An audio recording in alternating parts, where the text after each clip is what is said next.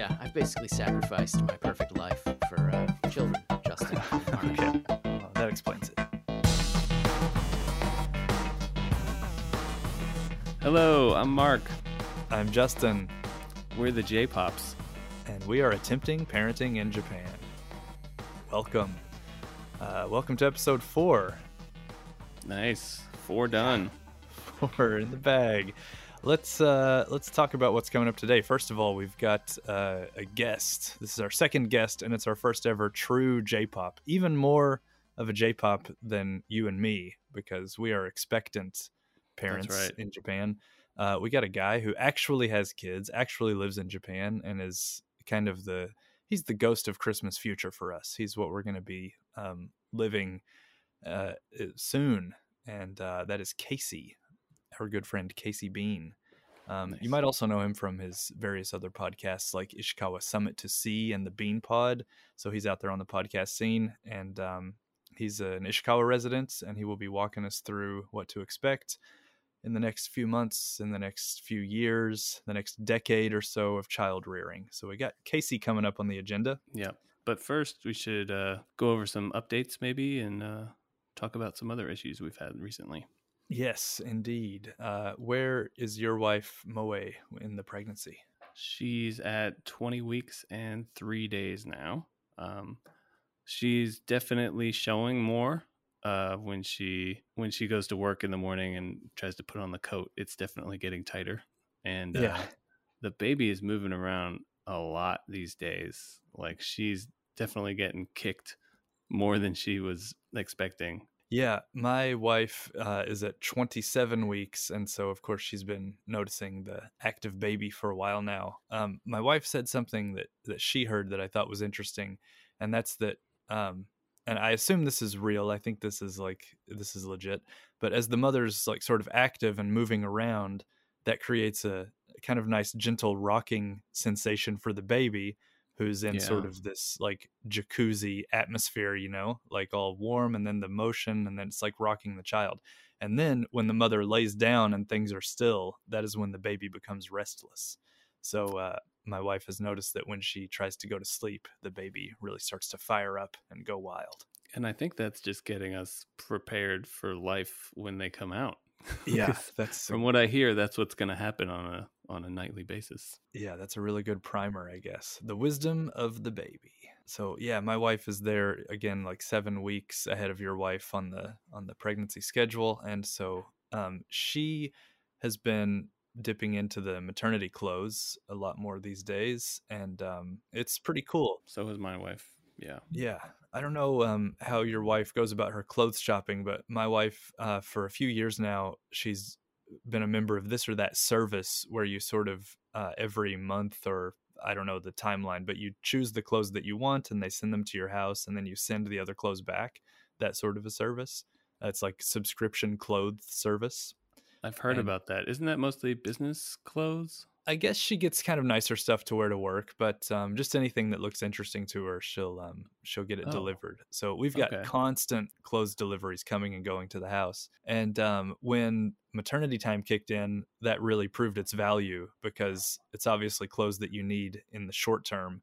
And uh, she just you know switched over to their maternity section and clicked all the boxes, and now she's got maternity jeans and all sorts of uh, accessories and so yeah, on. that's So- super convenient. We started going to the baby maternity sections in all the stores recently and getting pants and shirts and underwear for for all that stuff. But I think that service sounds much more convenient. Yeah, I think um, you know if you're like me, you'll buy an item of clothing and then you'll be wearing that 20 years from the Yeah. purchase date. You know, Yeah. so I tend to take the long view with all my clothing purchases. But compared to that, the service is obviously going to be more expensive. But then when uh, something comes along like uh, maternity wear. Uh, it's really like paying for itself. I think the cost of the service would be less than buying all the stuff. So I recommend that for sure. Hmm. I wonder if you can just do it on the short term then. Maybe I'll look Yeah. into that. I bet you could pop in there. Absolutely. Um, have you yourself felt the the baby kick yet? Yeah, yeah. It's kind of our our nightly routine. we'll have dinner, we'll sit down, watch a movie or something, and then Moe will lay down and I'll just kind of put my hand on her belly while we're watching something and just wait. yeah. so so I felt I felt quite a few kicks over the past uh I'd say maybe like week or two now that we've been doing. Yeah. Yeah, I think right around your time or even a bit before I felt the first kick and yeah, we're lying in bed I think in the morning when we just woken up and she said the baby was active. Uh, and it was really early on, I think prior to 20 weeks. So the kick feel, felt from the outside was like, I don't know, did my hand just spasm or what happened here? Yeah. But then I I noticed like the you know it happened again and again and I was like oh wow that's the real deal so uh yeah everything's trucking along like normal uh no new appointments no new updates I guess no, still a couple weeks for ours. yeah us too we're at weeks 20 and 27 um something that uh always kind of blows me away is thinking about the the time and i don't know if you've felt that the pregnancy has gone by quickly or gone by slowly i feel like it's gone by very slowly Yeah, I'm in the slow boat as well. Maybe because I'm eager. I'm more eager. that makes sense. I'm sure that when we look back on it years from now, it'll seem like it happened in the blink of an eye. But as for right now, living through it, it seems like the change is kind of imperceptible and we're just kind of like going at a snail's pace through the pregnancy. And uh, it's been surprisingly slow. I thought it would just go by in a flash, but I think there's, I don't know, there's a lot of things to do and a lot of things to kind of worry about. And um, I'm trying to organize all that stuff, and then that makes me feel like pretty laden with things to do, and that makes time slow down. I think Hmm. for me when I've got uh, a long list that I'm kind of worried about. I'm like, oh, I gotta get through I'm like the opposite. It makes Oh, yeah. time speed up. I'm just like, oh crap, it's already Tuesday. yeah, yeah. I don't know what it is, but I'm like crawling through time right now. Well, that's good. You'll you'll get through your list then. Yeah, yeah. It's more time for me. Wonderful. um, so here's another thing that I wanted to talk about time wise, which this is mind blowing to me, but uh, we're going to talk about a classic television show that took place in the future, and that show is The Jetsons. I don't know if you ever watched The Jetsons. Wow, I wonder how many listeners will know this or have actually seen it. I'm sure everybody's heard of it at some point. Yeah, it's uh, kind of the companion piece to the Flintstones. The Yeah. Flintstones was the prehistoric family, the Jetsons was the futuristic family. Yeah. But something very uh, significant happened recently with the Jetsons. Uh, first of all, the Jetsons came out in 1962. That was the first season of the Jetsons was 62. Okay. So then, like obviously, you're making a TV show in 1962 and you're thinking, "Oh, we need to we need to give this show a futuristic setting." And so, let's go 100 years in the future, which is 2062, right? Boy, they got so- that wrong. yeah, they they really missed the boat on 2062. Probably. There's still like a fair amount of time to go, but they've kind of missed it. So, uh, the other thing is George Jetson, who's like the the dad. You know, he's the patriarch of the family there in the Jetsons. In the 2062 TV show, he's 40 years old. So Okay. that means that George Jetson was born in 2022. Oh, same as our soon to be kids. Yeah, our children will be born in the same year that George Jetson was meant to be born. And if you want to go one layer deeper on this thing, George Jetson's birthday was August 27th, 2022, according to the lore of the Jetsons, Wow. which which means that George Jetson would have been conceived 9 months before that, which makes the conception of George Jetson the Thanksgiving weekend 2021, which is something that we all just lived through very recently.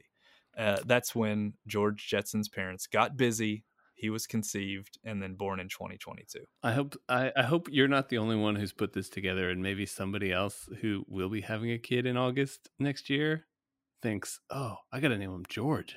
George, yeah. if your last name is Jetson, then by all means, you have to. You have to fulfill the prophecy and close the loop. It's not a cartoon show; it was a prophecy. It was a prophecy, and that's how it would be regarded going forward. But um, that really blew my mind. That um, you know, it's the same with Back to the Future. I think the Back to the Future future was 2015, Yeah. if memory serves, and like all the articles came out. This is what they got right. This is what they got wrong. Uh, but Still now waiting for that hoverboard. Still waiting for the hoverboard.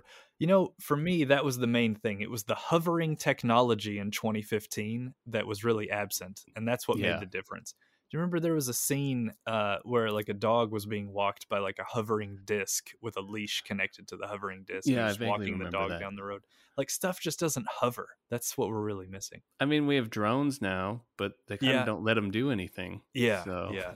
Heavily regulated drones is as close we get. Yeah. But um, I think even more futuristic though is the Jetsons. Like everybody lived in the Space Needle. Basically, it was Orbit City. Everybody was flying spaceships everywhere. It was much more, you know, like the household cleaning robot Rosie, That's that sort true. of stuff. in Way some, more in some senses, they they may have gotten it right about the future because you never see the ground. You never Mhm. see like ocean stuff. Like maybe that's all. Maybe we just messed it up and everybody just went up. Yeah, maybe, maybe all of the uh, like there'll be a moon colony, all this stuff by 20, 2062. Maybe it'll come true.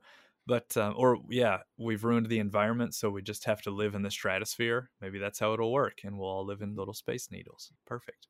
But I highly doubt it. but Yeah. uh, just blew Yeah. me away that our kids are going to be born in the same year that George Jetson was born, like the all-time sort of futuristic cartoon.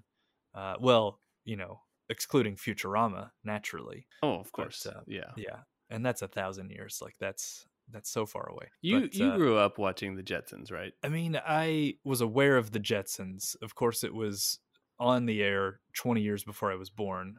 But um, I think it I was never on like Nickelodeon for you or anything. I would have caught the stray episode here and there. I saw the Oh, okay. Flintstones a lot more often, for sure. And I Oh, think yeah. they rebooted the Jetsons in the 80s as well. And there were like made for TV movies and stuff that came out through the 80s and maybe even into the 90s. So I was aware of the Jetsons, but not like a loyal follower. Yeah, I definitely watched when I was a kid, and I caught Oh, yeah.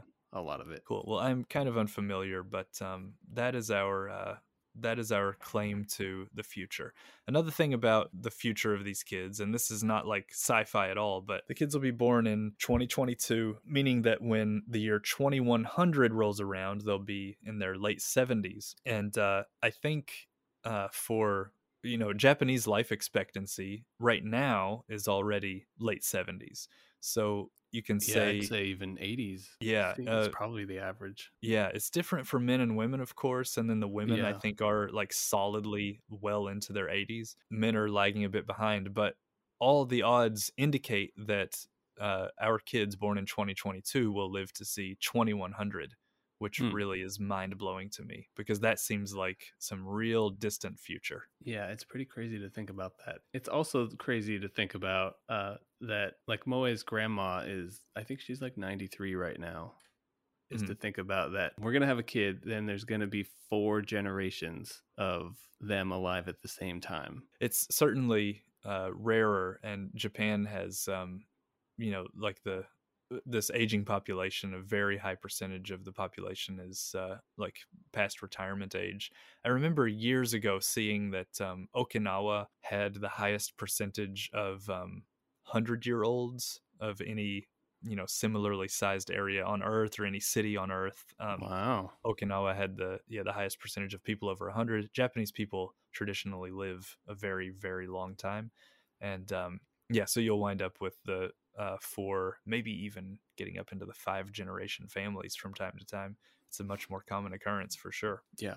Yeah. Definitely. But um, yeah, so it's uh, I remember I don't know if you have anything similar to this from your own life, but when I was a kid, when I was five years old, I got T-shirts. Um, I went to school, you know, for the first time. Went to kindergarten, and as a five-year-old, they gave everyone in the class a T-shirt that said "Class of 2001," and it I was never like got a that. Oh yeah, it was a, a blue T-shirt. I remember there were a couple of people looking at a computer screen, like a you know 80s computer screen, and then on the computer screen on the T-shirt it said "Class of 2001," which I was, and uh, I remember taking that T-shirt home, and then my mom seeing it and her like similar to how we are right now thinking about 2100 and our kids living to that age my mom was like that can't be right can it is it really and then she kind of added it up and she was like, Yeah, you'll graduate in 2001. And 2001 was the far distant future and blew all of our minds. This was, you know, Right. back in 88. But um, yeah, it, it's still, um, I guess that never stops. That feeling never really leaves any generation. I wonder when our kids are maybe like teen level and we tell them about like the 90s, they're Mhm. going to think that we're like cavemen. Yeah, for sure. Do you? I have some predictions about what we will say that blows the kids' minds that we did. Um, number one, I think it'll be the very simple statement: we used to drive cars. I think. oh, you think it's going to go that far? Yeah, I think the idea of we used to drive cars will be absolutely mind blowing. I Well, think you are that, in, uh, getting into Jetson territory. yeah, yeah. I think that driverless cars will come out. They'll just keep gaining ground. They'll be very useful for like Uber services and taxi services. And then uh, they'll be proven to be quite safe. And then governments will say, oh, you know what? Actually, there's a much safer model, and that is the driverless car. So we're going to start banning drivers. And uh, you'll have to, you know, make a transition at some point. In Japan, I think that would be a great idea. I also think it would be impossible to do here with Just how, with the narrow streets and all the. how narrow and just crappily built some of them them are in the cities. Because not to like shit on their construction or anything, I think it's really good. But the way they have to do it sometimes with the water piping for the winter, it Mhm. creates this weird unevenness that when you're driving over, it kind of pulls and jerks your car. So if you're not Oh. driving, then sometimes I think the car would just veer. Yeah, Might there'll have make to it. some some firmware updates for Yeah. the winter. Um, we should say uh, in this region of the country, they build sort of a sprinkler system down the middle of a lot of roads, and then that is how they remove snow from the roads. So as soon as it starts to snow, they crank on the sprinklers, and jets of water are kind of flying out of the middle of the streets, and then that washes the snow into a slush onto the sides of the roads to, to keep them relatively clear. Which is Um, great for people walking next to roads. Yeah, yeah. Pedestrians deal with it. Get your it's more of a side umbrella than an overhead umbrella. yeah, th- there may be some. I would say also just the narrowness of the streets and how you Mm. occasionally, like, we live on a street, for example, that you can only go one way down the street because it's just that narrow. But there's no indication anywhere that it's a one way street. So two way traffic is allowed. If you meet somebody, you have to figure it out. Somebody's going to have to back up. Somebody's going to have to get in somebody's driveway and so on and so forth. And uh, I wonder if this is all being programmed into driverless cars at this point. yeah, there's probably like a do not enter like map system that they have built into some of them. Like, oh no, this road is off limits. I have to go around this way. Yeah. At least I assume so. In America, it's much easier. I don't know. Do you know much about if Tesla's used in that way here? Ooh, no idea. I know they sell Teslas. They have Tesla dealerships. They're super popular. I've seen a lot of them, but I don't know if they're using the automated features as much. Yeah, maybe highway only or something. But yeah, Could be. Japanese roads are are not made for that. I mean the No. the little neighborhood roads anyway. Well, um, that is our look into the future. That was just blowing my mind. So um, I thought I should address it. Yeah, yeah. And uh, I guess without further ado, we've had too much ado already. We need to shift this ado to the side, and we need to get into our guest interview. We're just gonna do the do. We're gonna do the ado. we're gonna not do the ado, and we're gonna talk to Casey. And um, Casey will set us straight on many, many things regarding parenthood in Japan. So let's get to that. All right, here we go.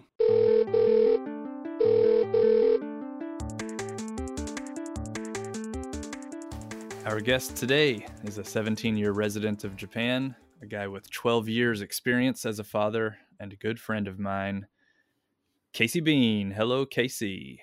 Hi, Welcome. guys. Thanks for having me. I'm uh, honored to be the first proper father to appear on the podcast. Yeah, you're a real J pop. So I am. I am. congratulations. And You at can refer to 17 years, the- maybe an OG J-pop. Yeah, Yeah. You can call me the Pod Father. If you if you want to have me as a as a recurring guest, you can refer to me as the Pod Father. And we should say you're the podfather because you have curated several podcasts in your day. Yes, well, Justin, this is the uh, the elephant in the room is that uh, you and I used to have a podcast together And now Yeah. uh, this is this is like in high school when you you have a girlfriend and then you you break up with her and you go to a, a party and she's there with her new man. That, Yeah. That's how I feel right now. I'm on your your podcast with your your new partner. Yeah, with And my it's a new little Oh, awkward. God. Now it's super awkward. super hot girlfriend Mark. Yep. Yeah, And I'm here all by myself. But uh, lonely Casey. You've you've got Joe though. You're doing good with Joe. I, I suppose. Remember, Joe will hear this, so you better talk him Yeah. up. Don't worry. For those for those who don't know, um, Joe and Casey have a podcast called Ishikawa Summit to Sea, where they have a lot of banter back and forth like this. So Yeah, and Yes, I would yes. say that the only person that rivals Mark in attractiveness is Joe. So we've both done well for ourselves. that's Yeah. true. But you know, Justin, you left me Yeah, And so, you know, when people get uh, spurned in love, they sometimes lash out. And so you left me when we had one podcast. So I started two podcasts to, fi- to fill the void. Yeah. So Compensating. you've, you've got Ishikawa Yes. Summit to Sea, and what's your second podcast? Uh, the Bean Pod, which is my solo and one true love. Yes. Okay, good stuff. Yeah. So check those out, everybody. Um, and as we said, we brought Casey here because he is uh, he's the Podfather. He's the OG J-pop. He's got a couple of kids, and he's been living in Japan a long time and parenting for a long time. So we thought we would pepper him with some questions and get his expert take on these things. Um, I think a lot of the questions we had actually revolved around language and um, there are a number of things to discuss like uh, the language you use in the household um, if there's ever any pushback against that from the kids if they like want to you know go one direction or the other with the language that you were not envisioning so um, how about that what is the the household language Yeah, we primarily, uh, um, well, it's sort of shifting over time, but uh, initially it was like 100% English. And then uh, it started once. So basically, like until um, the kids got into elementary school, it was like 100% English. They basically never spoke Japanese to us. My wife, who's Japanese, was almost 100% English to the kids. Um, but once they got into elementary school, the Japanese started to sort of take over. And so now, like, I mean, we still primarily speak English in the house, but the, like, my wife will speak English to the kids, but they'll reply in Japanese sometimes. Um, and they'll, they'll speak Japanese to her more, but they use both. It's very interesting to see actually, like, how and when they switch be- between languages. Sometimes it'll be like mid sentence they'll they'll switch. I was curious when you were saying that uh, it was primarily English before grade school. Was that a difficult transition for them? Did they pick up any Japanese prior to that that you noticed, or was it like, "Here's Japanese, good luck"? No, because they were going to daycare um, every day, Okay. so they were getting they were spending the majority of their day in a Japanese speaking environment. okay, Um, so like when we'd when we'd see my wife's parents, their grandparents, uh, you know, they would pretty easily converse in Japanese with the grandparents and with their teachers at daycare. So they they Um, had a, solid foundation. But like even now, my wife, uh, especially for my younger son, she frequently says like, "I'm worried about his Japanese."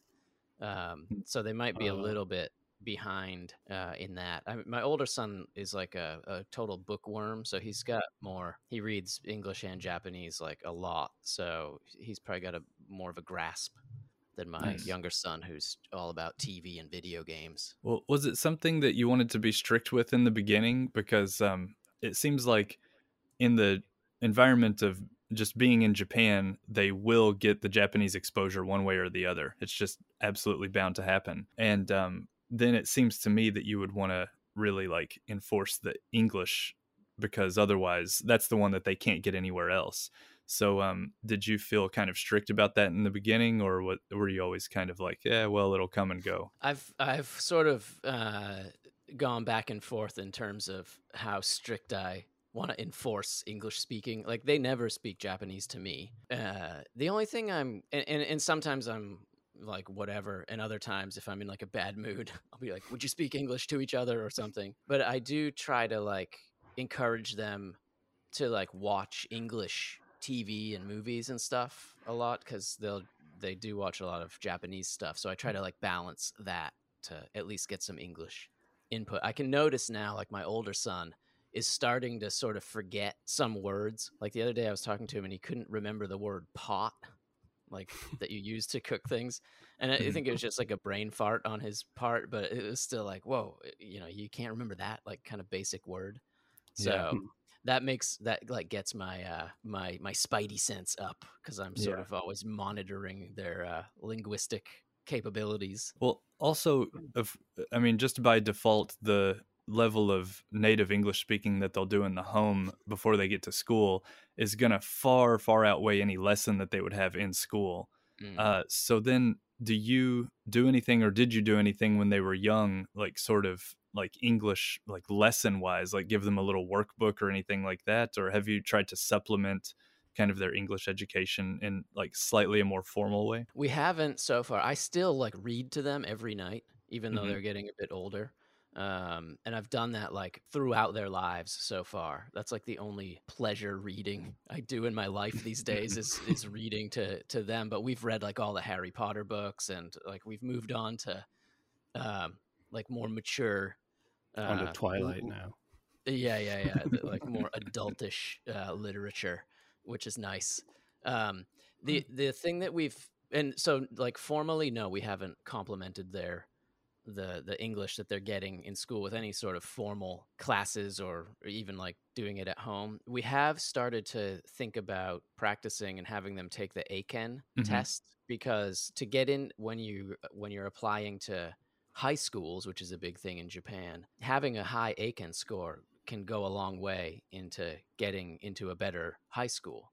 Mhm. So even if your like other grades are not stellar, if you have that high English score, it can sort of make up for other deficiencies. So we have sort of we bought a few books, um, but like my wife and I are just not super motivated about doing that. So it's kind of on the back burner. are they not just a guaranteed i guess the top Eiken level is level one level one isn't it?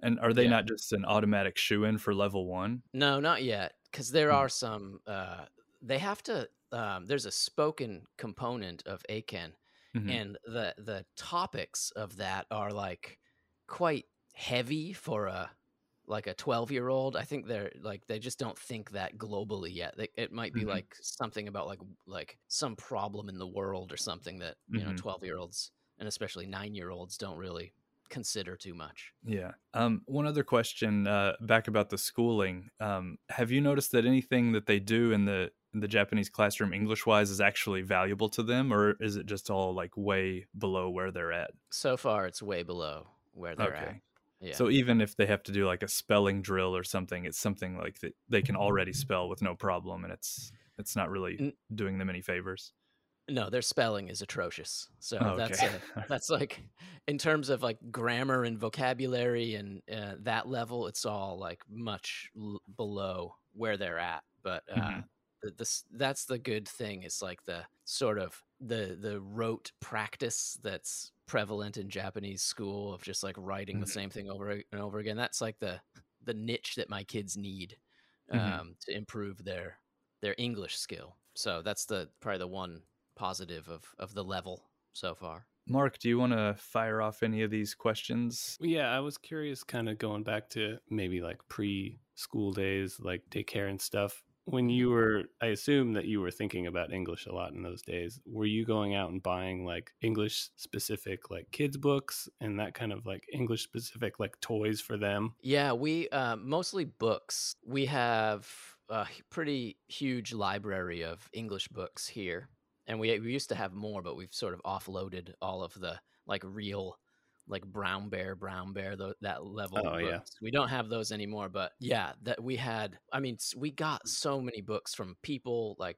family members and friends would send us books. We'd buy books when we went back to the states. Um, as far as toys. You mean toys that like speak and things like that? Yeah, like I was looking at a couple of those, like uh, I forget what they're called, but they have just like sounds and lights, Mm. and kids bop them, and it's like, hey, this is a cow. This is what a cow does, and that kind of thing. Yeah, yeah, yeah. Oh, I think we probably had something like that. because I know like the sounds that come out of those are typically different in the U.S. versus here. Yeah, I mean that's like that's uh, right in the the daycare wheelhouse. They'll learn Yeah. all the Japanese animal sounds there, and you can cover the the English versions at home. Gotcha. Um, but yeah, uh, it's always my focus has always been uh, like English books, English DVDs, that Hmm. sort of thing. What about the uh, the full immersion experience? I know you've gone home with your kids several times to visit the family, but have you ever thought about um, sending them to the U.S. for a year of school, or even you yourself moving back to the U.S. to just get them into the English environment for a, a stretch of time? Yeah, I do m-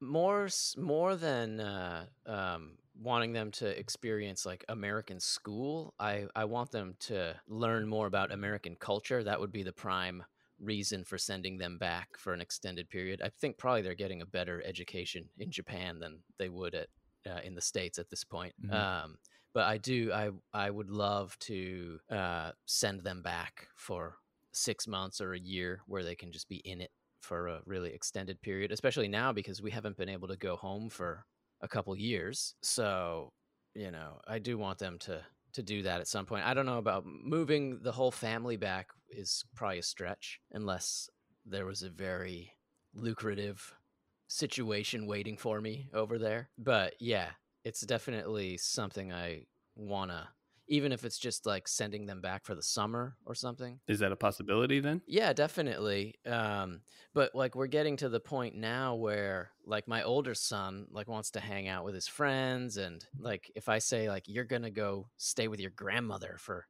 you know, 2 months in the summer, he might balk at that at this point. Sounds like a punishment.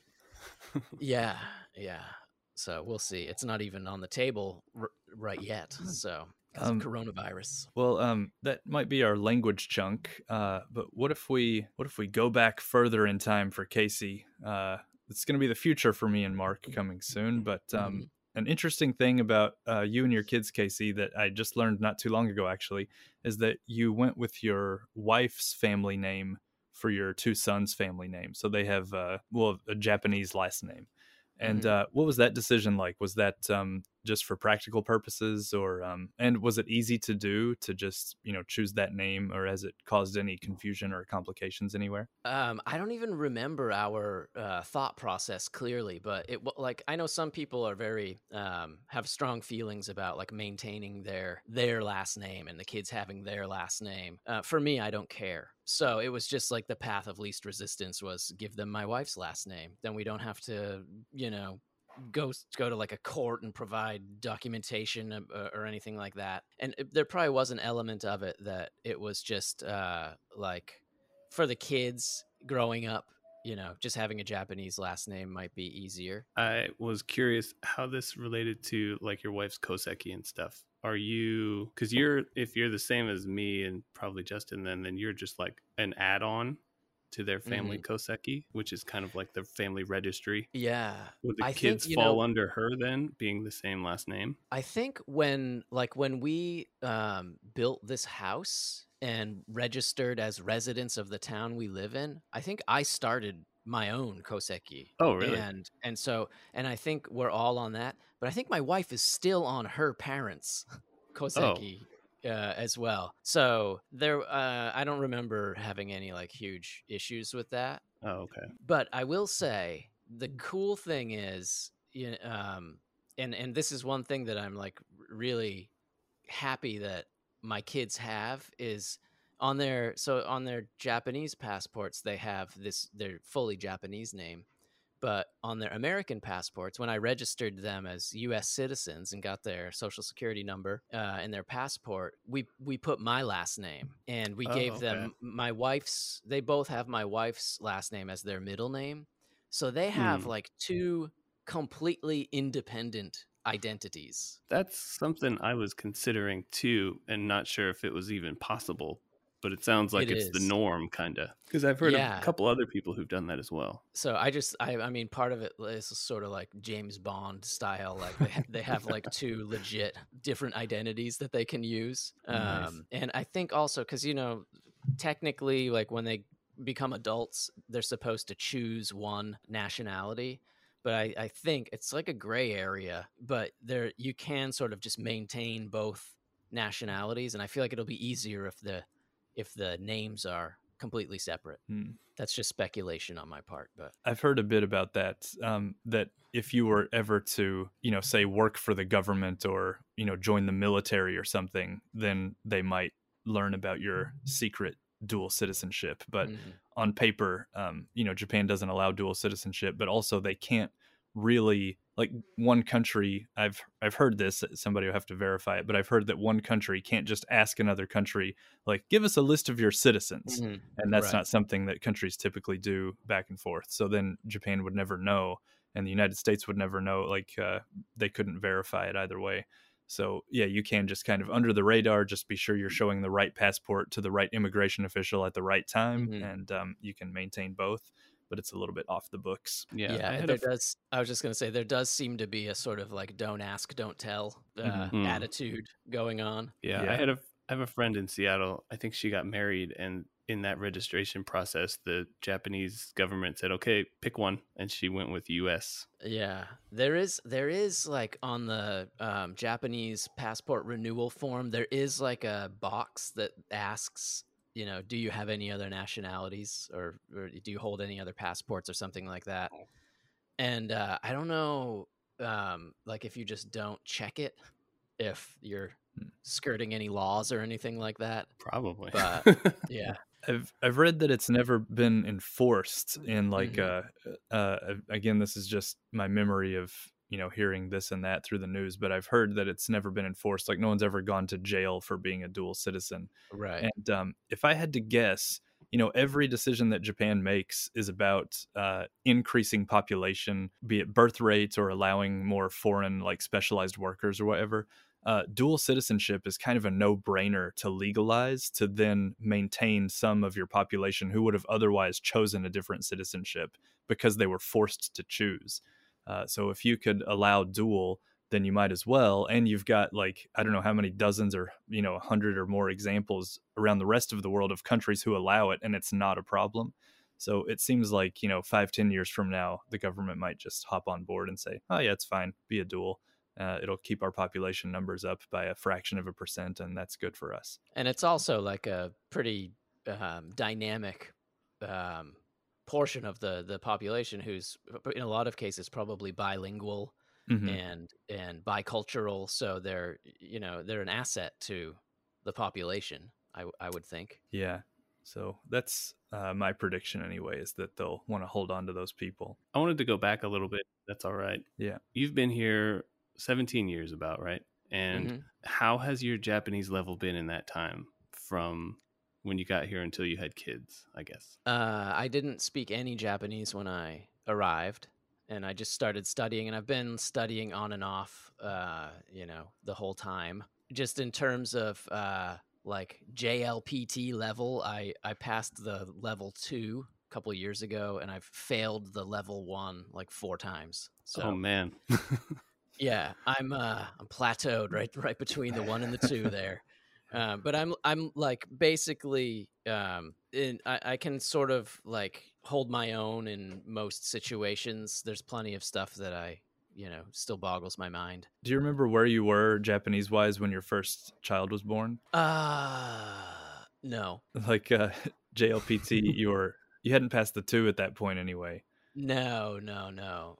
Um and i i don't even what i i think i passed the three so i was probably around like the level three i remember Okay. learning a lot of like new very um, birth specific vocabulary around Mm. that time but i was i definitely wasn't as comfortable speaking japanese as i am now not that i'm super comfortable now i don't actually use japanese that much but But you know I, I no on. longer yeah I, I don't like panic when i have to speak japanese at this point like me. even if it's on the phone. Yeah.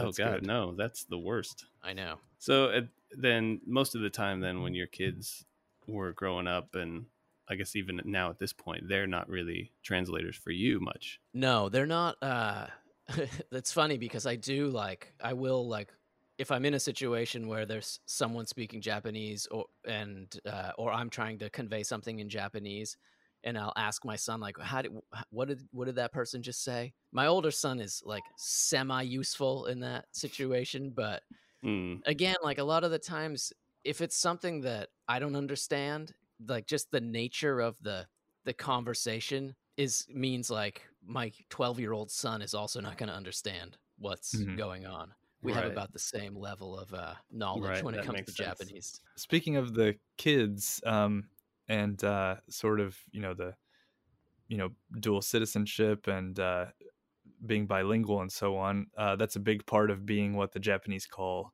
half or hafu. Yes, and yes. it's kind of the the Japanese word for mixed race. They Mhm. go right in for the uh, English word in katakana haf. Mhm. But uh, this rubs a lot of people the wrong way, and uh, I was wondering about your take on the word half, Casey. Yeah, I I had the sort of like white man's uh, instinct to be offended by it, but uh, have you watched the the documentary Half? No, I Have haven't. No. seen that? Oh, it's really good. Check it out. It's on uh, either like Amazon or Netflix or something. Uh, it's a really insightful documentary about. Is it uh, in English or in Japanese? it's it uh it's in both. Um, okay. if I recall, because it's it's people who are half Japanese, half something else that have grown up in Japan and sort of identify as uh, well. It, it's all about like how they identify themselves, um, but it it was just really interesting to uh, hear their experience and see some of the things that they've grown up you know experiencing. I've and and and i've learned that um actual people who are half multicultural whatever half japanese half american that like a lot of them actually sort of embrace the term. They don't have this like loaded you know like it's some kind of racist term or something like that. So i sort of remove myself from the the conversation in terms of whether that term is is uh, offensive or not. Yeah, I haven't heard Yeah. too many people who use that term, I guess, refer to it in a negative way or Mhm. those people in a negative way. But I know that there's some cases where bullying occurs and that that comes up. Yeah, I've al- I've I'm always like waiting for my kids to come home from school, like in tears, uh, because they've experienced some sort of teasing or bullying based on them not being 100% Japanese. But it, I I guess uh, it's reassuring. Like kids aren't as horrible as I sort of imagined they would be, and like all the kids that my kids go to school with have known them, you know, forever. So Hmm. ha- the fact that they're not 100% Japanese is no longer a big deal for them. Are they are they the only ones in their class who are considered half or multicultural? I think so. I Because think you guys so. are out in the Inaka, same as me, where there's Yeah. not many many foreigners. Yeah, I'm pretty sure at their elementary school, they're they're the only two. That's another thing though. There there's two of them. They're Hmm. the brothers, so there's some sort of like moral support there, I guess. Hmm. Um, I haven't really talked to them about their own sense of identity. You know, whether or not they think about the fact that they're half Japanese, half American. It is. It's the kind of thing that anyone. I mean, the uh, the people themselves, like your sons, who are actually from two different cultures or uh, you know mixed race, or if you're a foreigner here or something, uh, any of any of us can be primed to take it the wrong way. And um, Mhm. there was uh, my wife has given me a few pamphlets recently. You know, we're sort of getting reinterested in the features of Kanazawa, like in terms of the public services and the um, you know things that there are that are available to do. Uh, just because you've got a kid and your kid will need to make use of Mm. some of these services or visit some of these places. So there are English pamphlets that describe these things, and uh, we've recently been getting a few of those. And one of them was called. It's in English, so it's obviously targeted toward foreigners in Kanazawa, and the name of it was "You too are a citizen of Kanazawa," and like that title, it was it's right on the edge eh, because I, I my immediate reaction was like, "Whoa, whoa, who said I'm not a citizen of Kanazawa?" You know, Right. it's like right. kind of half confrontational, but you can also see it coming from a really sweet, supportive place of like, you know, don't let anybody shut you out. You're a citizen as well. So it depends on how you're gonna take it. And uh, I feel like half might be one of those terms, and a lot of the goodwill could also rub you the wrong way, or something that rubs you the wrong way, you could just decide to take it as goodwill.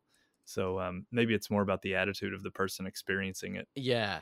Uh, in that um, documentary, uh, they're some of them are like lobbying for a, a new term. I can't remember what it was, but it was like multicultural or something like that. Uh, yeah. Um, how do you guys balance uh, like decision making in the house and like disciplinary actions and those kind of things? Like, I don't know if this is relative to being in Japan or not, but just maybe how does your house handle it? Uh, generally, I mean, we don't ha- need to punish our kids that that often. They're both well behaved for the most part. But I think I mean we don't really have any like set rules. We just the important thing is just being on the same page with each other when you're doling out, you know, punishment. Do you ever run into something that sort of you need to make a decision about what the kid is going to do and then the two of you parents want to go opposite directions? And is there like uh, i guess there's no set method for resolving that kind of thing it's more on a case by case basis but um, do you have any experience with that or any words of wisdom? Um no. Okay. I, we there's nothing i mean i guess it's just a sort of um, indicator of my relationship with my wife but like we're generally on the same page when it comes to just handling things like that. So my advice would be yeah just make sure you're in agreement that you're both presenting the same argument to your to your children. So the children understand clearly like what the boundaries are. You know there are there aren't too many things between my wife and i where we have like philosophical differences. Uh, the only one i can think of is like you know my kids have to walk to school every day and it's like two kilometers. And there will be mornings where it's like like a typhoon outside and it's like thunder and lightning and wind and rain and I'll be like maybe we we can give the kids a ride today. And she's like no they're they're walking to school. So she's like and and, I, and actually I can like I can get behind that. I don't even feel like a huge amount of disagreement with her. I think it's great that they walk to school and they do live very comfortable lives. If the worst thing they have to do is walk to school in the rain then you know they should do it to have some sense of, you know, oppression in their lives. Mm-hmm. um, so, but that's the only th- thing where like she's got a very uh, firm belief in that practice, and I'm a little bit less uh, rigid about it. Like I'd be willing to to drive them once in a while. Yeah, I don't see many parents I know uh, driving their kids. I live like right behind a school, and mm. every morning and afternoon, I'll see these kids walking to and from in their shorts, mm.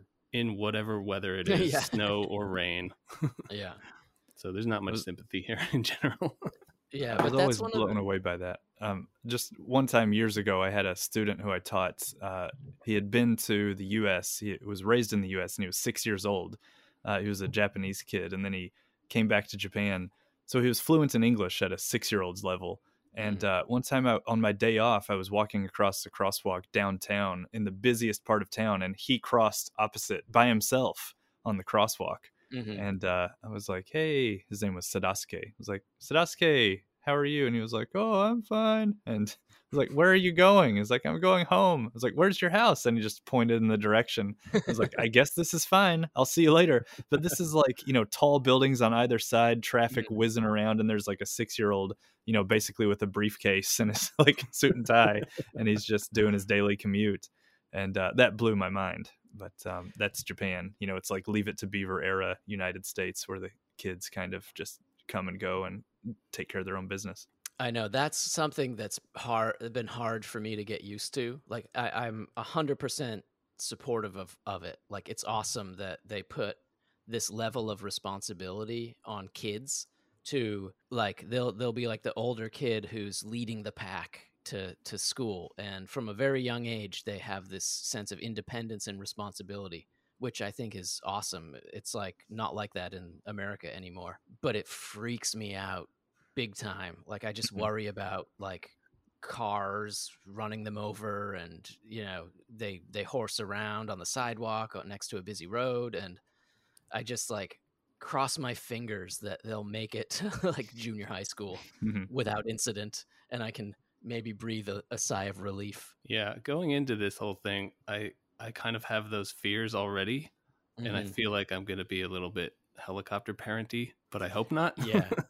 I mean, we'll I. I am definitely and like when I see other people sort of like um like when you go to Costco and people like leave their kid in the in the wagon oh while they're God, it just while they're, like, getting- getting their hot dog and there's like a three year old just like standing up on the, the seat towering four feet above a concrete floor and i'm Mm. just like i want to like grab the kid and like sit them down or something i get very Mm. uneasy when i see that sort of thing but like it's just the way they they do it here I have a kind of similar to that. Another thing that kind of drives me crazy, I guess in Costco, but it's pretty much everywhere. You go in and you'll see a parent just holding a newborn in one arm and just shopping with the other, like a Mhm. basket and everything else, and this head just like flopping around. I'm like, you don't have a stroller? You can't get a stroller? They have them at the front of the store. yeah you'll you'll be there soon enough mark I guess so. I guess it's one of those things. I'm not there yet. yeah Well, um, what about uh, a little bit of a, a gear shift here? But um, I know that I personally, right now, feel busy all of the time, and I have Mhm. zero kids. And here's Casey with his two kids, and Casey and I have kind of similar lives, like similar work and and that sort of thing. So, um, what do you do in terms of uh, like cordoning off your personal time, or is your personal time just a thing of the past? Like, how do you um, find chances to relax like you want to? Yeah, um, it's hard, especially when the kids are are really young, and you need to sort of monitor them constantly, and they they rely on you for everything. You, basically, you don't uh, you don't have much personal time uh, during that stage of of life. Now my kids are a bit older, and like they they sleep later. They can feed themselves and uh, wipe their own butts and stuff, which is cool and like they they wake up before my wife and I now, so it's sort of much easier these days, and and it's easier to get out and do things myself.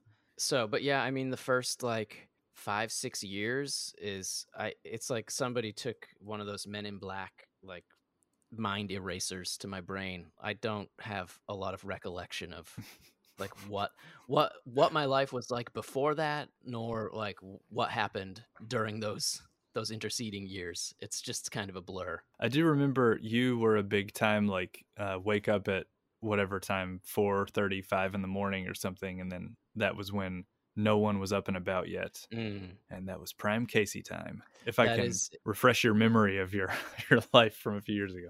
yeah i mean that's still kind of what i do except now every everybody's awake at that time Mm. because they have to get they leave the house at like 7 a.m to to walk to school so Oh yeah, but yeah uh and if you're like a night owl you can probably snag some time then but i i don't like to stay up very late so yeah, Yeah. i've basically sacrificed my perfect life for uh children justin and Mark. okay.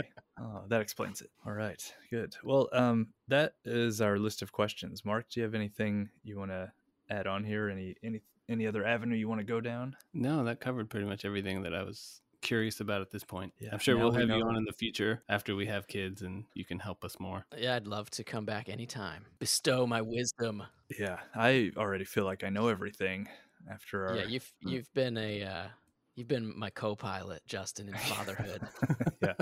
Justin is my co-pilot. yes That needs to be a bumper sticker.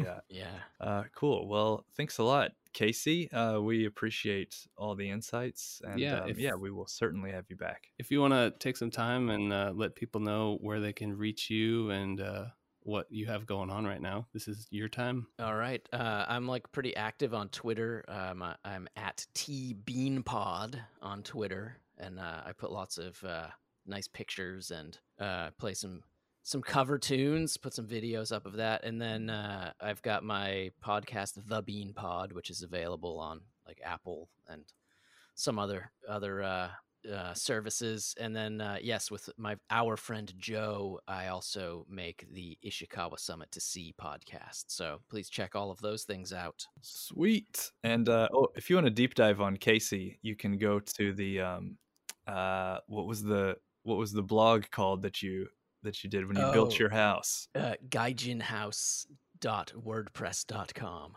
Oh, the long dead blog. But that's pretty interesting about uh, home building in Japan, especially from the foreigner's perspective, where we kind of know nothing about the system here. But that's a Yeah, still a good very- read. Very extensive.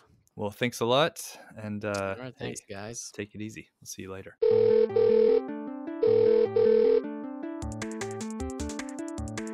And we're back. Yeah, let's um carry on with the spirit of the interview and go right into our segment called "My Question for You Is."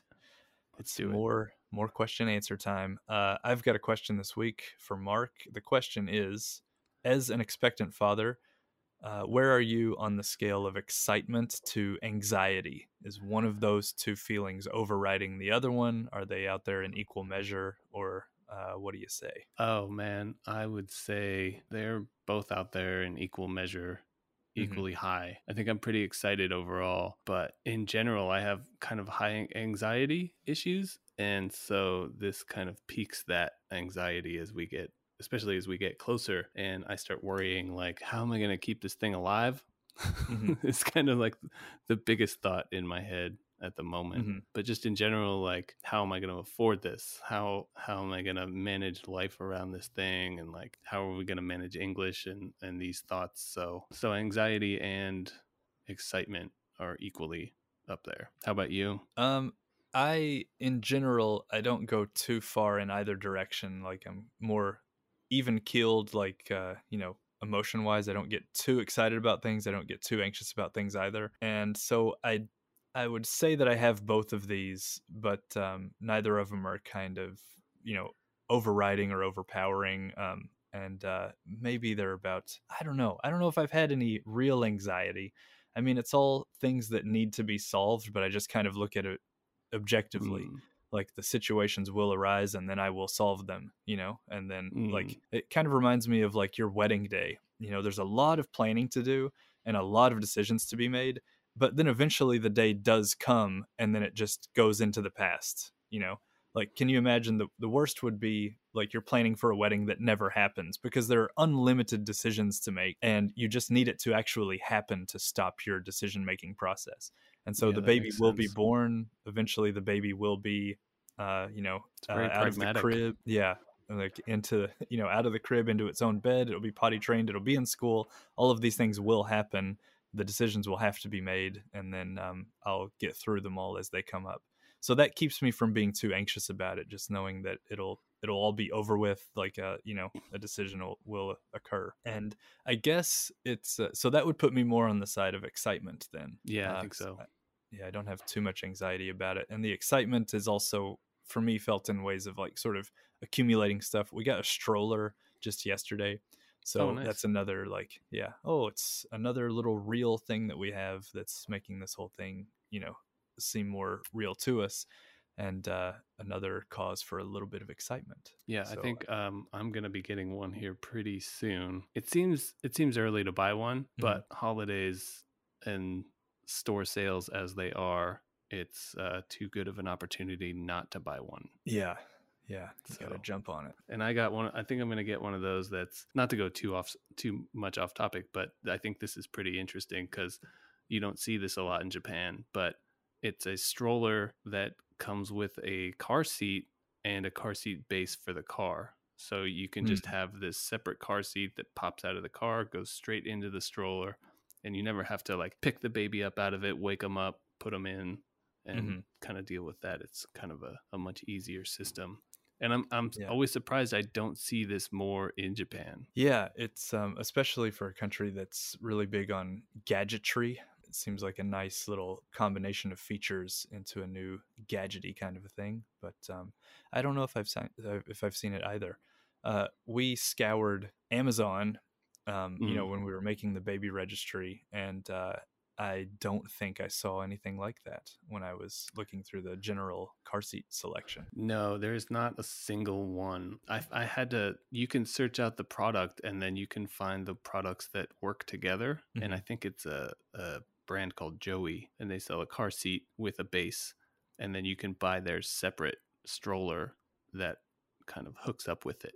And that's Mhm. the only one I've seen here. This reminds me, um, we should also mention Amazon a bit more and go into it. I think we have to issue our first official J-Pop's retraction, and uh, that is us singing the praises of Amazon as the sort of one stop shop for all your baby registry needs across international boundaries, and it's all seamless and easy.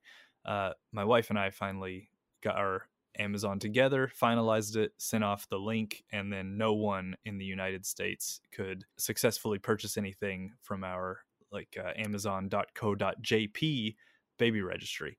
They could see Right. it through the link. They could select items, and then when they got to the final stage of trying to pay for them, it said uh, username not found, and the whole situation got all scrambled.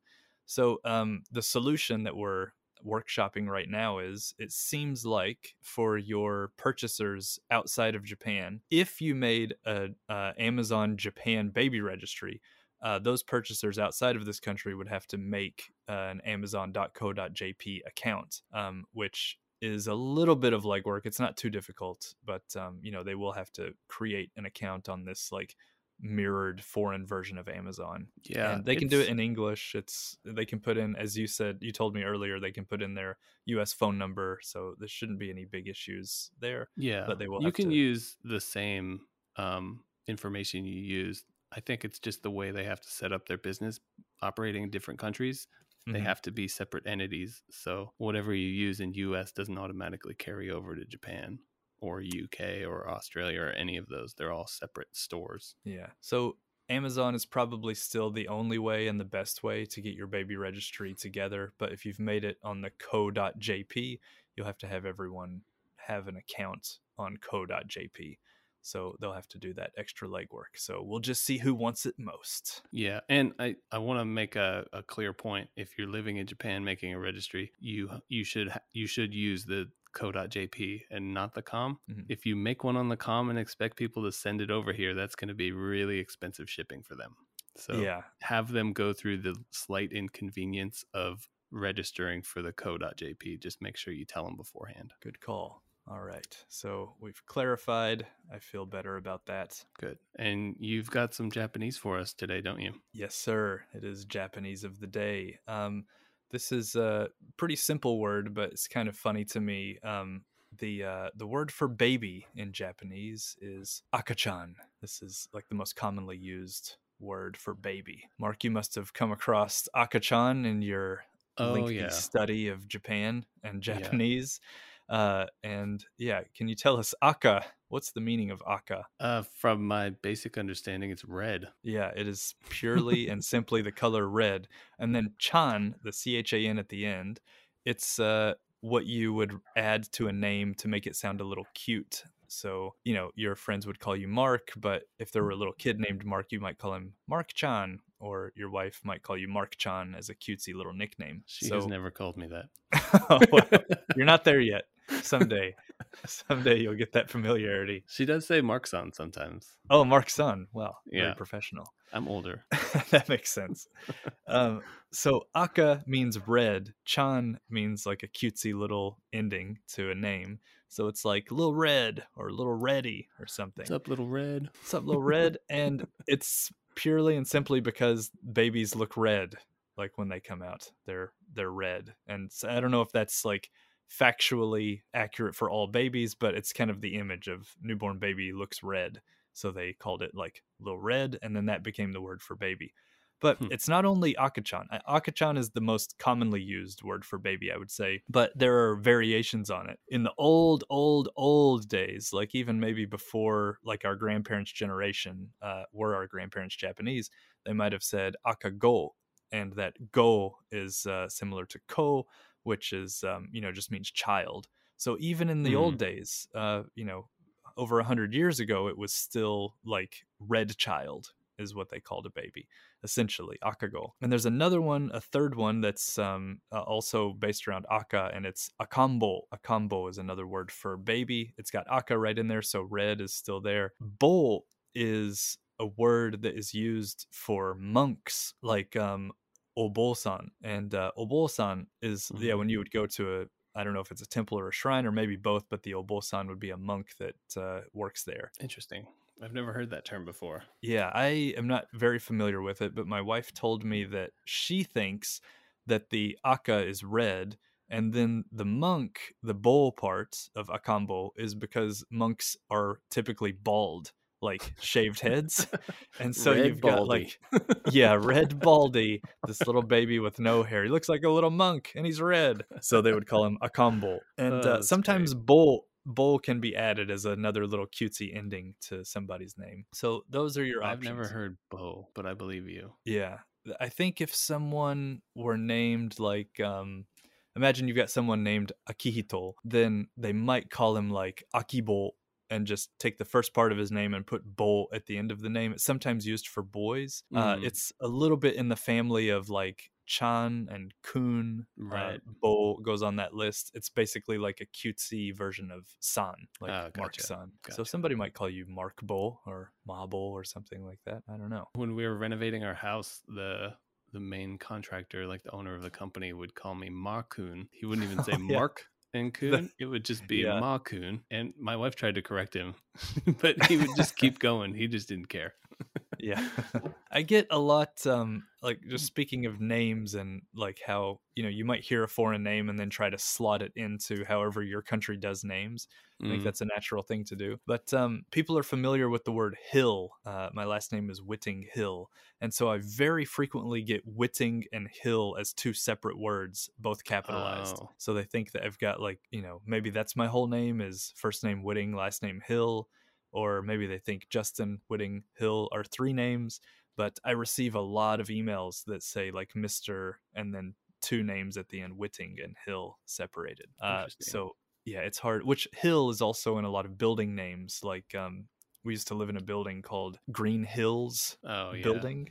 And so like hill like as this kind of like nice image of like the rolling countryside and it shows up from time to time in a business name or building name. So I think that throws people as well. They're seeing the hill and thinking, well, that must be a word. I wonder if this has to do with because they're reading it in katakana first and then trying to type for you in English. And since there's no spaces in katakana, they would just naturally assume, like, oh, why would somebody be Whitting Hill? It would be Whitting Hill. Yeah, which they can sometimes they put that dot in between two katakana words, but you know, sometimes it is what we would have as two or three words then Yeah. get fused into one katakana word. So a lot of confusion. To me, katakana is like if you take a re- like a high definition recording of uh, some song and then you play it through your cell phone speaker and record that, you can never get that resultant recording back to its original high definition version, you know. That's the best description of katakana.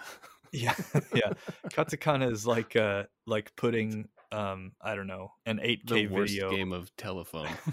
yeah, it's like you've got a high definition movie and you've run it through a like a Super Nintendo, and then you see the Super Nintendo version. It's a bit blockier. Some sounds have been fused and shortened, and so on. if this is possible, I want to see this.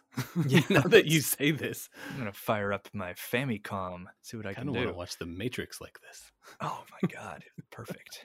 Um, but I should say that in reverse, there are things, of course, in English that we simply cannot differentiate that come from the Japanese, like um, that True. little "oo" sound that sometimes gets uh, combined with an "o" sound that essentially lengthens the "o." So back to our vocab of the day, akambo is actually a ka n bo u, and it's got that "oo." So for the Japanese, they would lengthen it to bowl instead of bolt. And that sort of lengthening is not something we recognize in English that much. So it's very hard to differentiate between one and the other.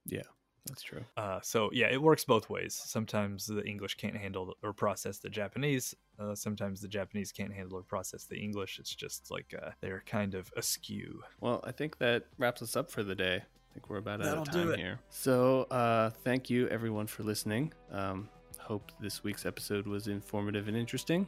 Uh, if you have any questions or comments, please reach out to us either on Twitter at JPops Podcast or by email at info at thejpops.com. And we'd like to thank Casey for joining us and sharing his insight with us. Um, if you'd like to hear more from him, you can find him podcasting in two places the Bean Pod and Ishikawa Summit to Sea. Uh, you can also find him on Twitter at tbeanpod.